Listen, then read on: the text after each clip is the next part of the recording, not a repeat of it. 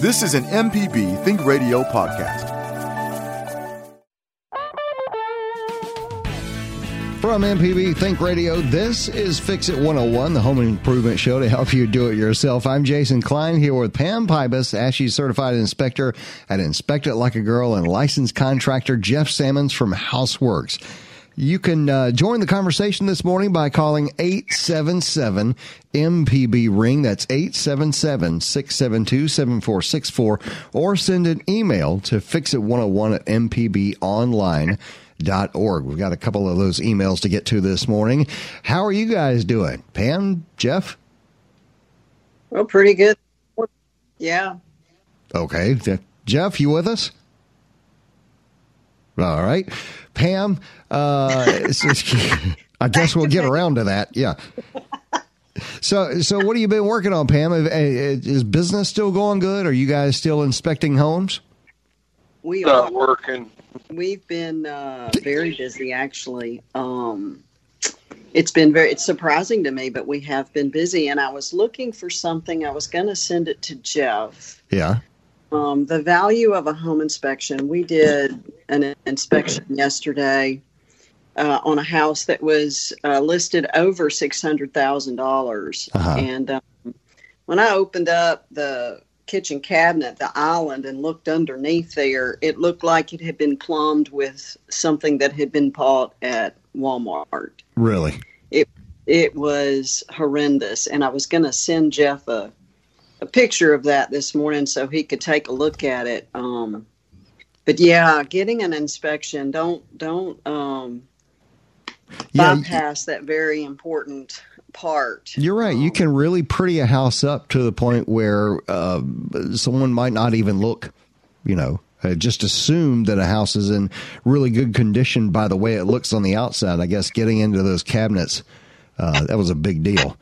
Opened every single cabinet, and since you said that, Jason, I was going to say I opened up the cabinet over the range hood, which had this enormous range hood, and there were two holes in the top of the cabinet.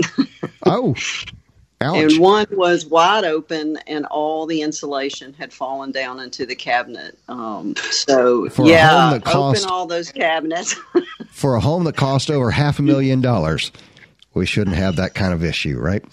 You should not. Speaking of the guy that knows that stuff, hang on. I think we got Jeff back in the conversation also, Pam. Yes, I moved from a different area, so maybe the connection's a little better. But you know what, Pam? I can't stress enough, just because the house is new does not mean that you do not need a home inspection.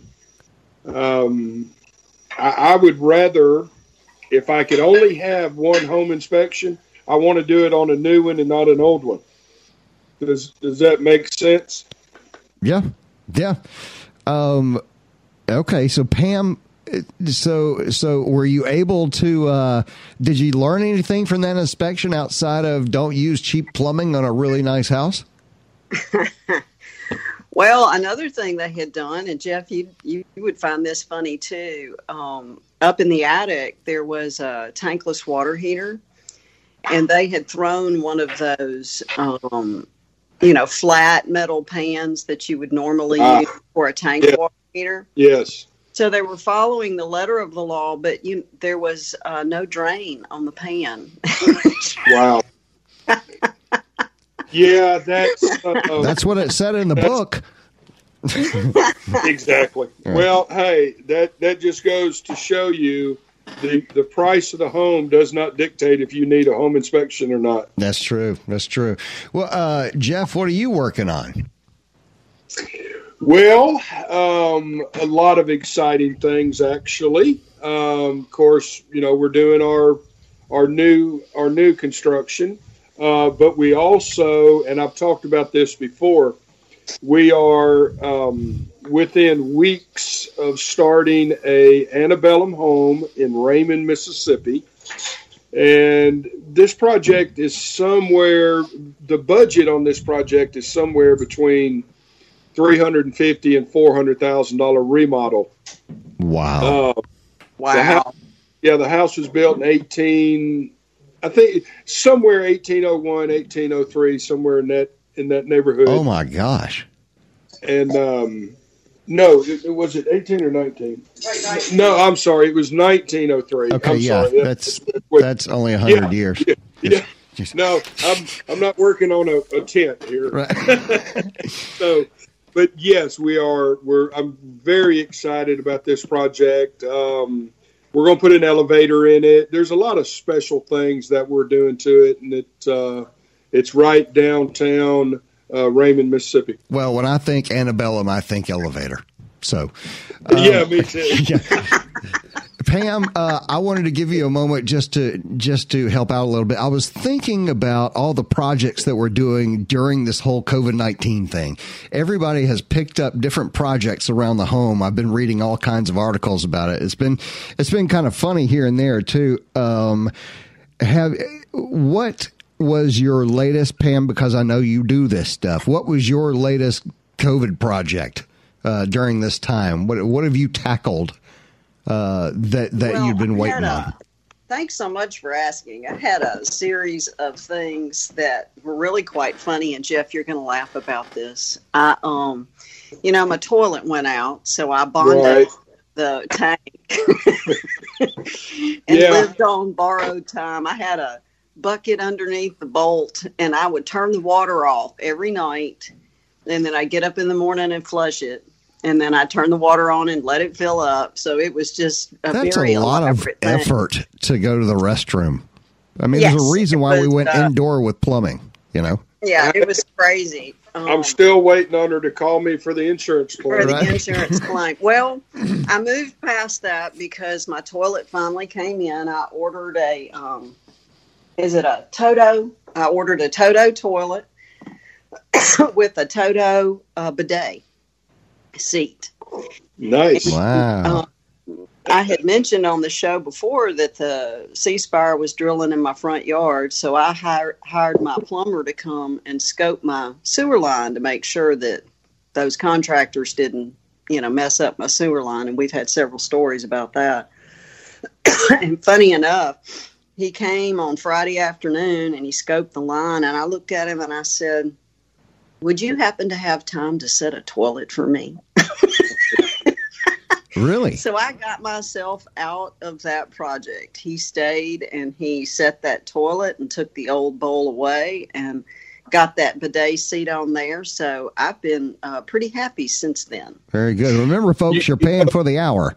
So I want to mention one thing too. Just kudos to the, and I've got some personal experience in this, to the C Spire subs that are putting in our fiber. One of my best friends runs a crew for C Spire. They really and truly care about what they're doing and are actually very, very careful. I know one or two incidences where they have, hit something that they weren't supposed to, but they are very good at what they do. With them being in our yards and being around the public utilities. Right. All right. You know what, Pam, if you keep on with that, we're going to send you to get a checkup. I know. That's right. I woke up with some sinus stuff. So, let me finish this. I need to finish the story to say, then I went to the store Sunday night and I was, I had on my mask and my gloves, and I was walking through, and a gentleman came by with a pallet of toilet paper. And I stood in the aisle and cried. It's the most valuable man in the store. There were no words to exchange. He reached over and grabbed a pack and put it down in my basket. And I said, "Thank you so much," because I haven't been able to find any. That was the first package I bought in the middle of all this. You never thought that would ever, I was talking to my wife yesterday, we were riding, and I thought it was the funniest thing. The most, I never knew in the United States of America, now we know the most precious product we have is toilet paper. That's the first thing we go to. Hey, I've got a hookup on some black market if you need black market. Good to know. Right. Well, look, I had a neat project that I tackled this week, and I got a little help from one of our friends on the show here. I called Andrew from Fondren Small Engine Repair. I've had this generator, right? This great generator that I had for years, and all of a sudden, about 2 years ago, it stopped working. And I'd been fiddling with it and trying to get something to happen. Anyway, it wouldn't work. And I thought, well, I'm just going to have to toss it, go out and get another generator. Anyway, well, on the show here, we had Andrew from Fondren Small Engine Repair. And he said, you know, a lot of times the thing that's wrong with these small engines is the carburetor. So I sent a question to Andrew from Fondren Small Engine, and he sent me back basically a picture of the carburetor I needed. Well, I went on Amazon, like he told me, and ordered it. It was $23. Yesterday, I put that carburetor into that generator. It only took 5 bolts to change it. You know, I just took those off and put them back on, and the first time I pulled that engine, it cranked up. The first time in 2 years. Yeah. And so it was a major level up in DIY for me. You know, that was a big deal. But what could have cost me, you know, $700 to $1,000 getting a new generator, you know, cut off by a $20 carburetor. So Very nice. Yeah, congratulations. Thank you. A big win for us.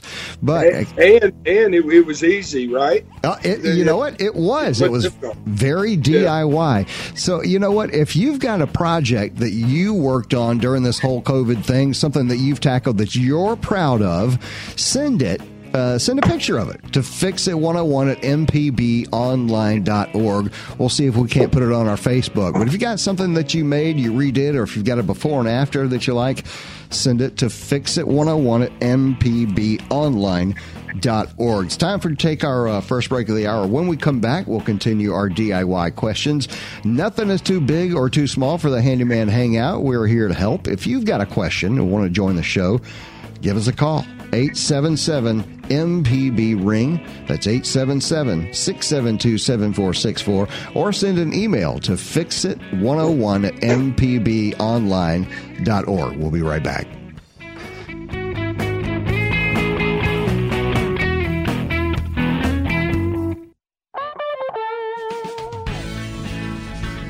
You're listening to Fix It 101 on MPB Think Radio. I'm Jason Klein here with Pam Pybus, ASHI Certified Inspector and Inspect It Like a Girl, and licensed contractor Jeff Sammons from Houseworks. You can join the conversation this morning by calling 877-MPB-RING. That's 877-672-7464. Or send an email to fixit101 at mpbonline.org. Let's go ahead and start it off with one of those emails. It's a kind of a recall back to last week.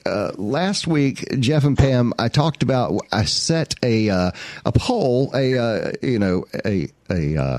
a fence pole into the ground. Well, I took some advice from a listener on this show one time who called and said, you know, you don't have to use concrete to set these poles every time. Why don't you try pea gravel? So I tried pea gravel on setting a post hole, you know, setting a post. And a week later, after I set that thing, it is immovable. It is unbelievable how strong that is. But someone sent an email in and said, hey, how deep and wide for a hole for a mailbox or birdhouse when using pea gravel? Well, I just did it as deep as I would do any post for a post hole. And if you use a post hole digger, even better, because it makes a smaller footprint. Does that make any sense? Jeff, Pam, jump in whenever you want. I'm trying to. Sure. Yeah, absolutely. If you're going to, you know, do a 4x4 or something. Yeah. You know, an 8-inch hole is plenty. I would go at least a foot and a half. Right. Obviously, the deeper, the better. So, you know, a foot and a half, I would be very comfortable with that. Okay. You know. Well, and what I did was, based on the caller that called us and told us about the pea gravel, was I did dig it probably 3 or 4 inches a little bit deeper than I thought it needed to be, because I knew The guy had mentioned on the phone, fill up the bottom of that hole with pea gravel about 3-4 inches.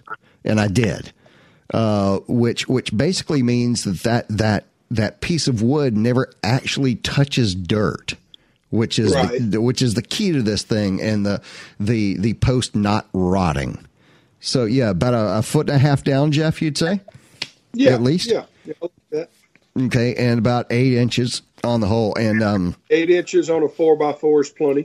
Right, and if you don't have a post hole digger, if you're just using a standard shovel, try to make the hole basically the width of the shovel, and you should be okay if it's a standard shovel. So, all right. So, you guys still with me? Yeah. All right. So, Pam's out working, doing some real work over there. Another one came in, and this one's going to be interesting. This is from a door frame project. And this is big. I have this door leading outside, so it's an outside door. It's, by the way, it's a wooden door. It appears to have, over time, shifted with the house and now sits so crooked in the frame that we can barely close it. He did include a picture of this, guys, and it looks like they've tried to put the wrong door in there. It's perfectly fine. It's the correct thing. It's just you can tell just how terribly this home has shifted. When we finally got it closed and locked, we could see light coming through around the top and side. Is there a way we can fix this ourselves, or should we leave it to a professional? Well, it depends on the fix, really. Doors are tricky anyway. Yeah, they really are. They're very fickle.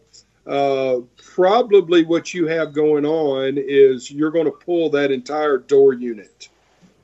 If it is moved that much, the framing has moved probably. Yes. So I think I'm pulling the door.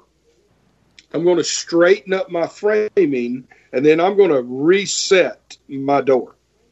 Now, I don't like using a level. I like looking at the margin.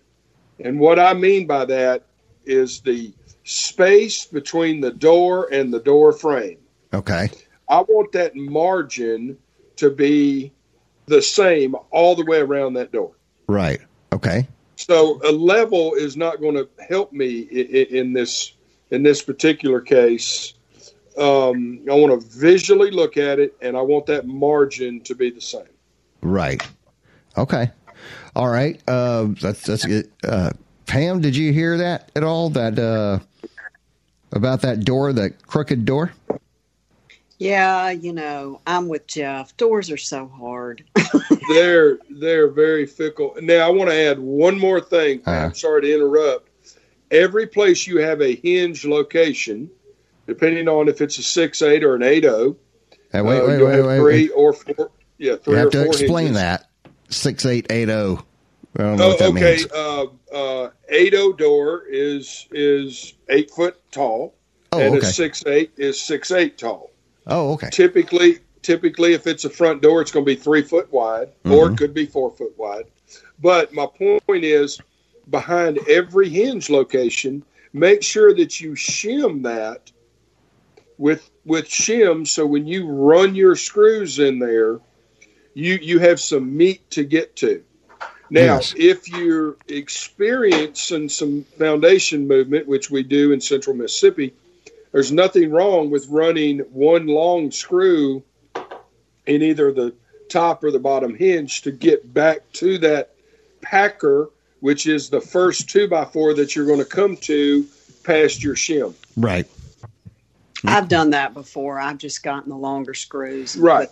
To kind of try to pull the thing in. And then, doors, that's a good point. Doors that like close on their own, or it usually comes down to a hinge, just needs to be tightened up or trimmed up I did see the picture on this one, guys, and it's beyond a hinge. It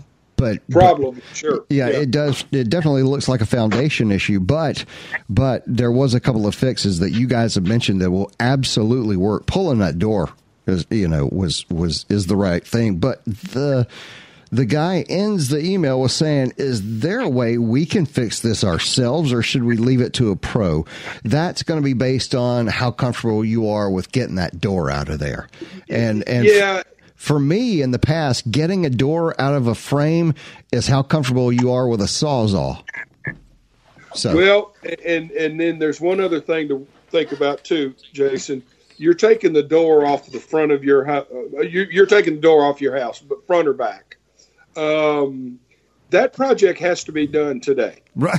That's a good point. And look, good neighborhood, bad neighborhood, I don't care. But you could have critters coming in. Oh, yeah. You could have things coming in your house you don't want coming in. Right. Okay? Yeah. So we need to think about that. Mm-hmm. And if the door is not quite as bad as this particular door, take that long screw and either shim by sucking the hinge back into the frame or putting some washers on the hinge to kick it out, depending on what the margin is telling you. Right. Okay. And if you don't know what he's talking about when he's talking shims, is putting a small piece of material behind it in order to change the basically the position of the thing that you're putting into. So, like if it's at a lower depth, you can put a shim in, which is another piece of material that will make it equal up. All right. Jason, there's something, too, that Jeff said that I think is good. What's that? Sometimes what I do is I will just ponder a project. I'm going to look at it and think about it and research it. Not a bad idea. I've found that if I rush into something, I'm just going to mess it up more. So that's completely opposite of how I do things. But, yeah, that's cool. Exactly. Like, somebody give me a hammer. Let's go. But now, Jason, let's be honest here. Uh-huh. You're pretty handy. So after I've broken it 3 times, yeah. All okay, right. Fine. Let's go to. I will give you a little tip though. Yeah. If you've got a door that won't stay open, like an interior bedroom or closet door or something, right? I'll constantly moving on you. Pull one of the pins and just hit it with a hammer. Bend it just a little bit. It doesn't take much. Uh-huh. And then put that pin back in there, and it gives it enough pressure on that hinge where it will stay wherever you want it. Wow, that's a great tip. Thanks, Jeff. All right, let's go real quick to the phone. Daryl's on the line waiting. Daryl's calling from Jackson right now. He's got some water coming from under the house as we speak. Am I correct? That's correct. All right, what's going on, Daryl? Okay, I've been wanting to say this for a long time. Happy anniversary, 50th anniversary. Oh, thank you, sir. Every time I call, I forget. But I have the water coming from under the house. I don't know how it's coming from under there. I don't know if it's foundation problems or what. But when we purchased this home, it's a 1962. It was built in 1962. Mm-hmm. But after the inspection and everything, I'm talking about we started having so many problems with this home, the roofing, under the sink, water coming from the utility room, from under the master bedroom and one of the guest rooms. I don't know. Just whatever you could tell me, please tell me. Maybe we could fix this. What, the home, is it a conventional foundation or is it on concrete? It's on concrete. Okay. Jeff and Pam? Yeah. So this is a slab? That's what he said. The house is slab on grade? It's slab. And you have water coming out from underneath the slab? Underneath the floors, under the slabs. Oh, on the inside. On the inside or the outside of the home? On the inside, I'm sorry. It's coming from the outside, if I'm not mistaken, because it only happens when it gets a bad rain. Okay. So we're not talking a plumbing leak. We're talking a drainage issue.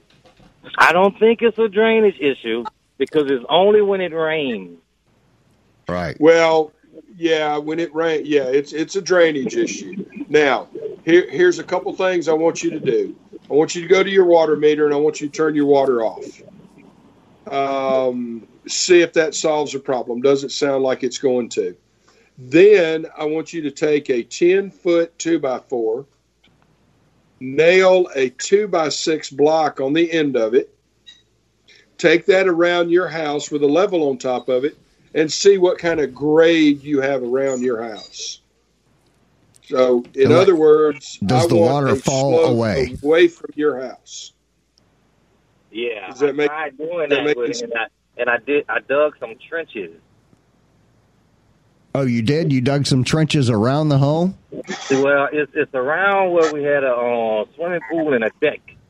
The pool is not there anymore, but the deck is there. I'm tearing the part of the deck down that I think is where they're coming from. Oh. Well, what Jeff is saying is that he doesn't think that's coming from your plumbing as much as it's coming off your roof. Oh, okay. I got you. And yeah, it sounds to me like you have positive drainage back to the house instead of positive drainage away from the house. Away from the house. Correct. Right, which is why it happens when it rains. Yeah, only when we have like a torrential amount of rain. I understand. Well, it's an easy fix. It's going to take some grading. I think I would call a landscaper, have him come over and say, "Hey, what do you think about the drainage around my house?" They're very good at looking at that.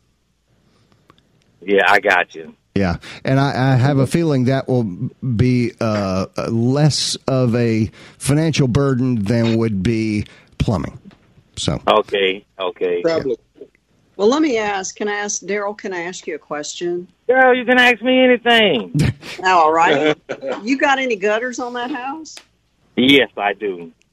Okay. Are they cleaned out? Or working? Oh, I keep them clean.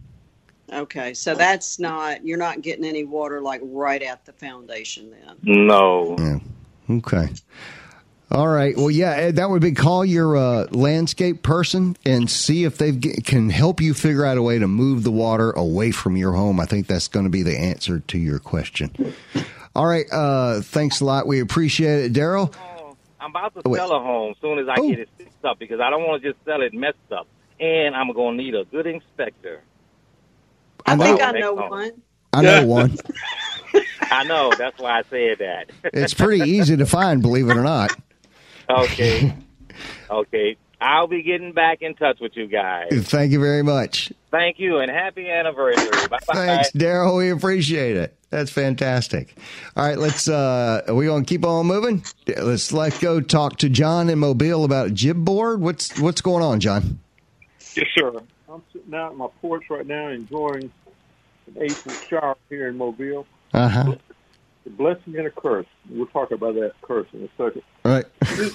This is my problem. I've got a jib board wall, interior wall. It butts up against an exterior wall. And in a localized area, I'm talking about just 1 foot square around waist height where the two walls come together. The wall has slight indentations. It's as though you've taken a mallet and hit the wall, not busting all the way through, but just enough to make some indentations there. 1, 2, 3, 4 indentations. About you put your palm against it, and you feel the wall is in a concave mode there. Right. Not every place in the wall, it's just that localized area. Now, I think I know what's happening there, but before I bust into the wall, I wanted to get the duty expressed. Tell me that I'm going in the right direction.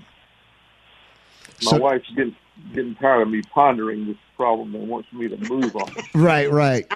She's done with the pondering part. Grab a hammer. Okay, so did you guys hear that issue? He's got a portion on this wall that seems to be depressed and concave for some reason. Yeah, what kind of surface do we have?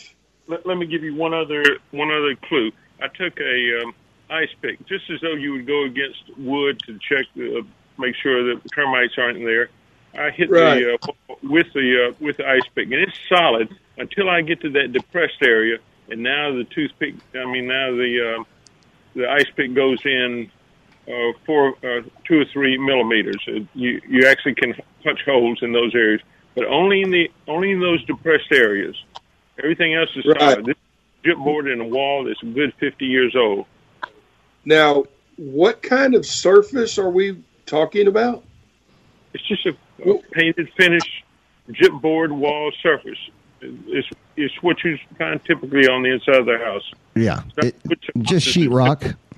Yeah. Sheetrock, right. That's where I call gypsum. Oh, okay. Just talking about gypsum board. Yeah. Oh, okay. This is on the inside. Yes. That's right. It's an interior wall, but it butts up against an exterior wall. That sounds like water. And there's no signs of water. No, that's a peculiar thing. No molding. No. Okay. I think it's termites. Oh. You think termites don't have a taste for. The core. Oh yeah. Oh, they do. Yes, they do. Termites love it. They will leave the paper on the pretty side, and they will eat everything behind it. Yeah, you can literally you can put your finger through the wall. Sure. Yeah. Sure. Where termites are. Let me go back to that original statement about me sitting outside. Right. With blessing and a curse. I thought the curse was water. I thought the water may be coming down through the roof, hitting that chipboard, and since the core is water soluble, it's literally beginning to pull that chipboard away, and dissolve it. And I disagree with that unless I see water stains on the sheetrock. Okay. I'll know better once I cut a hole in this wall. That's my next step. Yeah, there you go. It's just sheetrock. Just cut a hole in it. Yeah. Just, hey, there's nothing to be scared of. Get a little hand saw. Tell the wife you fix and cut a hole in this thing and be Superman. That's simple, man. Nothing to be scared of. You're talking to a duty expert when it comes to repairing chipboard walls. Okay, well there you go. I have more than one feeling before. Yeah, well, in the meantime, I've learned some tricks. Make sure the hole is not too big to be covered by a picture. And there you go. You can get away with it for a lot longer. Also, I want to caution you on one thing. Remember, there are electrical wires inside that wall. Yeah. Okay? Mm-hmm. So just be careful. I'd take a razor knife first, and I'd cut it out. Then I would take my little hand saw, and I would cut it out and then look in there, and it's going to tell you all kind of things. Exploratory surgery is what we're going into now. All right. Well, have fun, John. That sounds like a good project to do, and I really hate to. You know what? Whatever you see on the other side of that, please take a picture and send it to us at fixit101@mpbonline.org. That's going to be fun. I would love to see a big wad of termites. No, I wouldn't. That's terrible. No. Anyway, all right. So, look, folks, it's time for another break, and if you want to join today's show, give us a call at 877-MPB-RING. That's 877-672-7464, or send an email to fixit101@mpbonline.org. We're taking your DIY questions. When we come back, we're going to talk all kinds of preparedness and washing machines.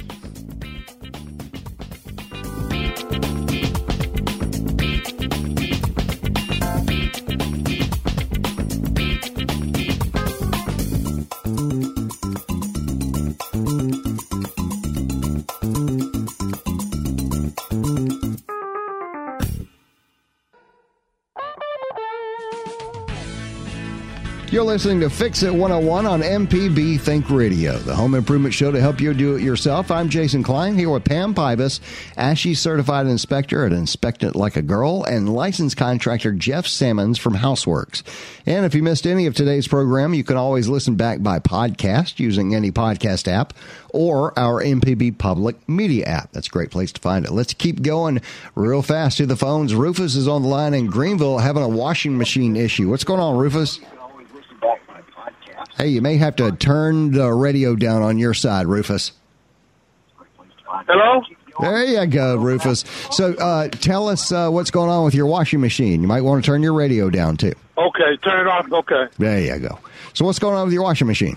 Well, when I wash, when the spin cycle finally comes around, when the water's being dumped out, it just overflows. It's never done that before. And as I said, I'm on septic, and of course I have a few more family members living with me now too. And I'm wondering, is the tank should the tank be clean now, or is there a stop? Is there a stoppage somewhere in the line? Are you getting any overflow anywhere else, sir? Are you getting overflow anywhere else? She asked. Yes, in the kitchen. The kitchen sink. Water comes to the sink whenever it starts to dump. Yep, I would say septic tank issue. It hadn't been clean. We've been in the home for about 3 years. It hadn't been clean since we've been there. As I said, I have a few more family members there. And yeah, it's time. That's probably what it is. I don't think it's a stoppage in the line because you're also getting water. Water is first going to appear at your lowest level, which will be shower, bathtubs. Uh-huh. Right?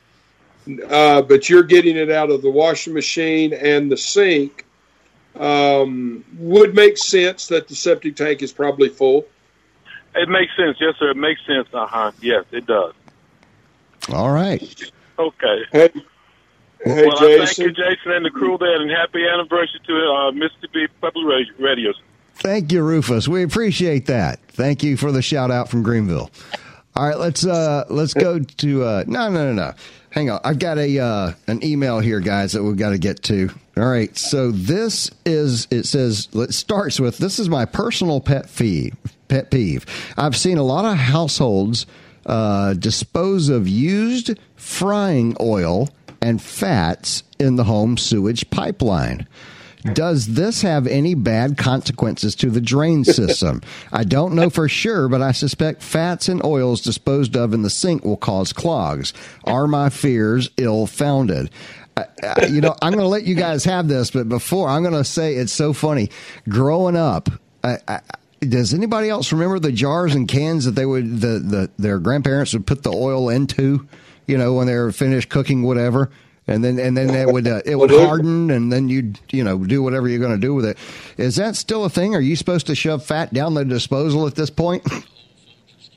Absolutely the old Folgers cans. So absolutely not. Do not put oil down the or fat down the. Tell us why, Jeff or Pam. Pam, you want it? Well, that stuff solidifies in those jars. So you throw it down your drain, it's going to be a solid somewhere, and it's going to start causing clogs. Right. So, yeah, bad idea. And something to mention, I see Jeff kind of biting at the bits to talk about it too, but let's mention a disposal on a septic system.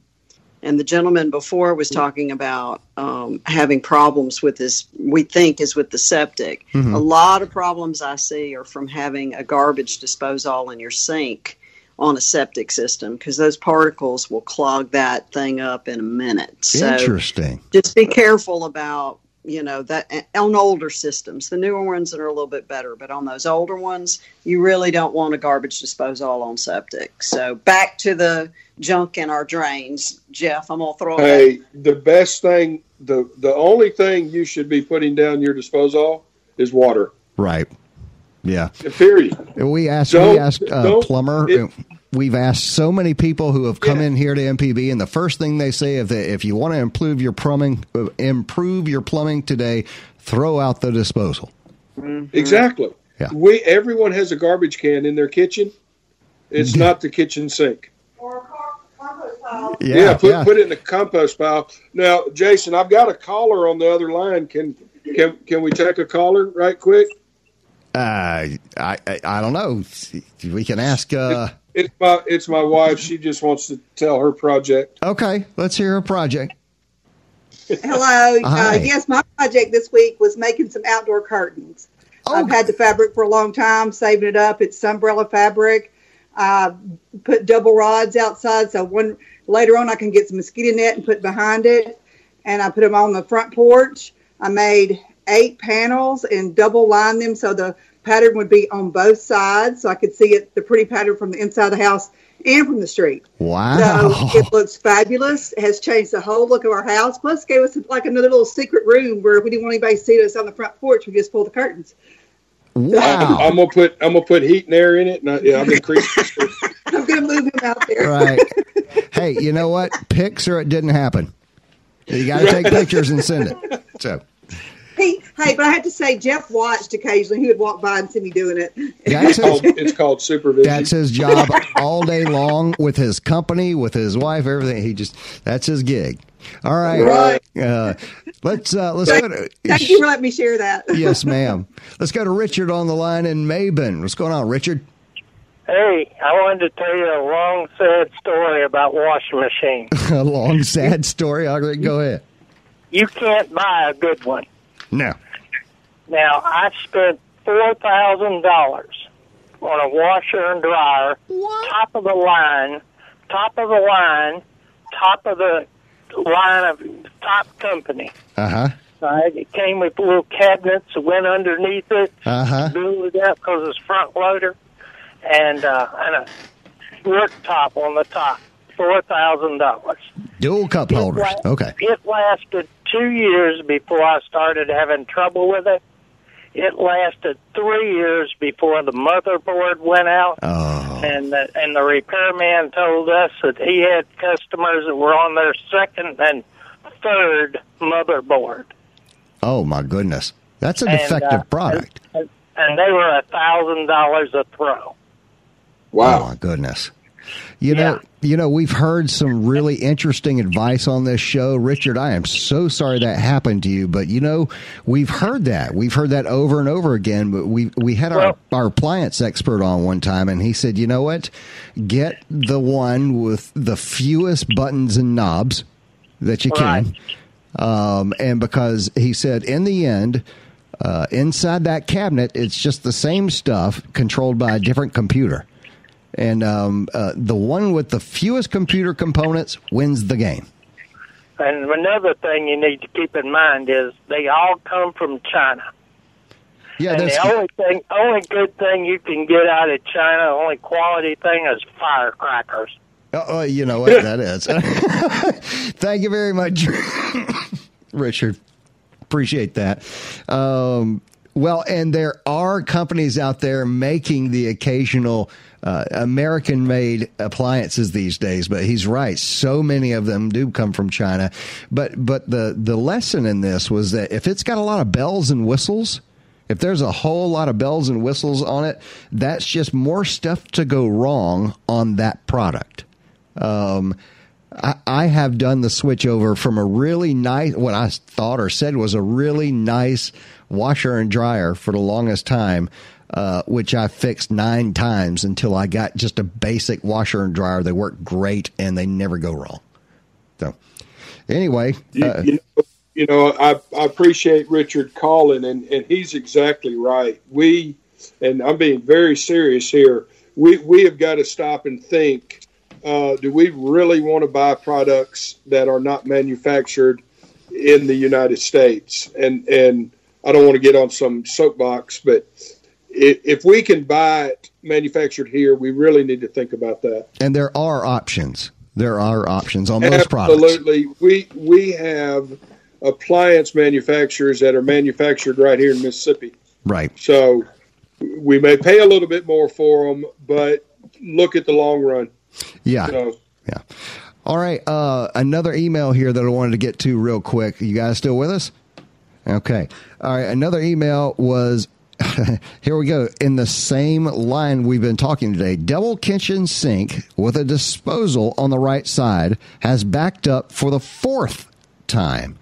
I've tried plunging and manually snaking it to no avail. Are there any other options to try before I call the plumber again? And how do I prevent this from happening? Just remove the disposal? Help, please. Yeah. Love the show.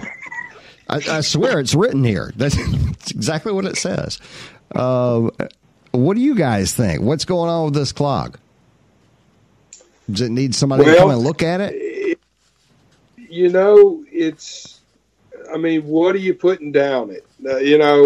Look, at one point I had a lot of rental houses, and my tenants would put spaghetti or rice or something like that down the sink. And yeah. We know what happens when you put that product down there. As soon as it gets wet, it expands. Right. And then it turns into concrete. Here's a DIY project, man. If you want to take the disposal off, it's not difficult. No. Nope. Take it off. I don't like them. But you'll have to live a little different in the kitchen. You'll need to dispose of your food waste differently than you've done it in the past. Well, do a compost pile or put it in the garbage can, one of the two. Right. It'll save your plumbing either way. All right. Well, there are some DIY. We've got some videos on our YouTube channel as well on how to clean your disposal. But Jeff is right. We're not using it right according to manufacturer specifications. And when that happens, they get clogged up. And another thing that could be happening, too, depending on how old the plumbing is, you may have some issues as a result of using the disposal incorrectly that have affected the plumbing on the other side of that disposal. Sure could. That's right. Pam, I can tell by the way you talk, you're the kind of person that reads manuals. I'm a nerd. I do. Okay, yeah. I just think you should have seen me reading the manual on that bidet. I have learned how to bell and whistle on that thing. Oh, boy. Okay. I've got another email here that I'm going to keep on with. If you want to give us a call, it's 877-MPB-RING. Okay. Staying on appliances here, staying in the kitchen, really. I have an old, possibly 15-year-old, oh, wow, this plays right at 15-year-old Kenmore refrigerator. That freezes up in the freezer, and the bottom doesn't get cold. So I assume this is one of the freezers at the top model. I have had two repairmen come and fix it. Does it need to be replaced, or can I fix it myself? So this freezer keeps freezing up, and then the bottom won't get cold. I've had this done in my freezer, which is the same way, only backwards. It's the freezer on the bottom. Well, there's the way that cold gets into the refrigerator is it basically sucks it from the freezer. And there's a little area there that it does that. And if that area gets frozen up, if it gets over frozen, that little fan doesn't work anymore. It's stuck in ice, so it can't blow cold air up into your fridge. That's one way that it works. Guys, have you heard of anything else? Well, a DIY project on a unit that has refrigerant in it is not recommended. Right. Okay. Well, and two, they said the refrigerator was 15 years old. Yeah, 15. Do we really want to sink money in something 15 years old? No, other than our kids. I think we're getting rid of it. Yeah, and appliances were not made to work 30 years anymore. They work for... No, unfortunately, you're right. So yeah. I think I'm going to upgrade to something a little newer is my knee-jerk answer to that. Okay. I agree. Yeah, it's time for a new. All right. Tom's on the line in Brandon. What's going on, Tom? Yes, I wanted to... ask a question about that slab that had that the water leakage. Yeah, I had my previous home was new construction on a slab, and I had a sunken great room. And after about 15 years, all of a sudden I had a wet carpet in the middle of the great room. I couldn't trace it back anywhere, so I thought maybe it was a hairline crack or something where the water was on those monsoon rains would back up and that a possibility? Because I found a crack on the outside, and I sealed it with silicone. Right. And the problem went away.